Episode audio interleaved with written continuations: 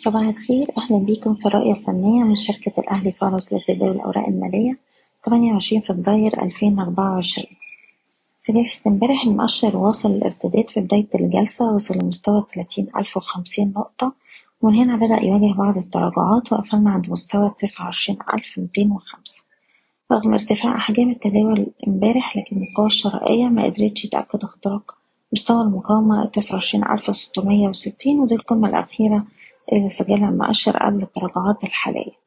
في نفس الوقت كتير من الأسهم قفلت على تراجع رغم إن المؤشر قافل على ارتفاع واحد في المية وده بيشير لضعف مؤشرات صحة السوق في الوقت الحالي.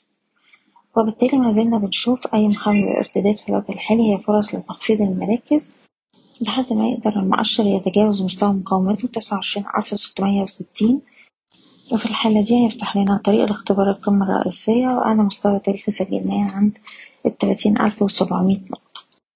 على الأجل القصير ما زلنا بننصح بغلق مراكز الشراء بالهامش مع الارتفاعات وجني أرباح الأسهم اللي وصلت للمستهدفات بتاعتها. طبعا مستويات الدعم الأولى حوالين التمانية وعشرين ألف ميتين وخمسين ويلي مستوى السبعة وعشرين ألف وتمنمية وطبعا مستوى الدعم الرئيسي وإيقاف الخسائر عند السبعة وعشرين ألف ومية. بشكركم بتمنى لكم التوفيق. إيضاح الشركة غير مسؤولة عن أي قرارات استثمارية يتم اتخاذها على هذا التسجيل.